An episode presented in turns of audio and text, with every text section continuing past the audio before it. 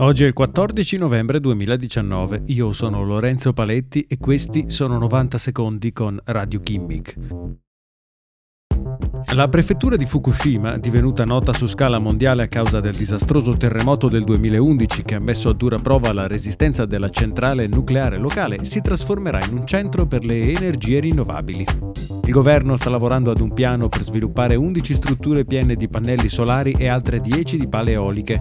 Le strutture verranno erette in corrispondenza delle vecchie fattorie della prefettura, che non possono più essere coltivate dopo l'incidente nucleare, e sulle zone montuose della prefettura, dove la popolazione è in continua diminuzione. Il costo totale del progetto è di circa 3 miliardi di euro e dovrebbe terminare entro il marzo del 2024. A finanziare il progetto saranno la Banca dello Sviluppo del Giappone, di proprietà del governo, e l'ente privato Mizuho Bank.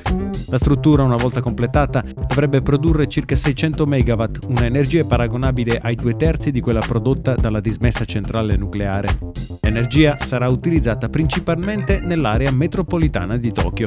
Il piano include anche un progetto per la costruzione di una rete elettrica di 80 km in grado di collegare le strutture di Fukushima con la rete energetica della Tokyo Electric Power Corporation. Il progetto costerà 30 miliardi di yen.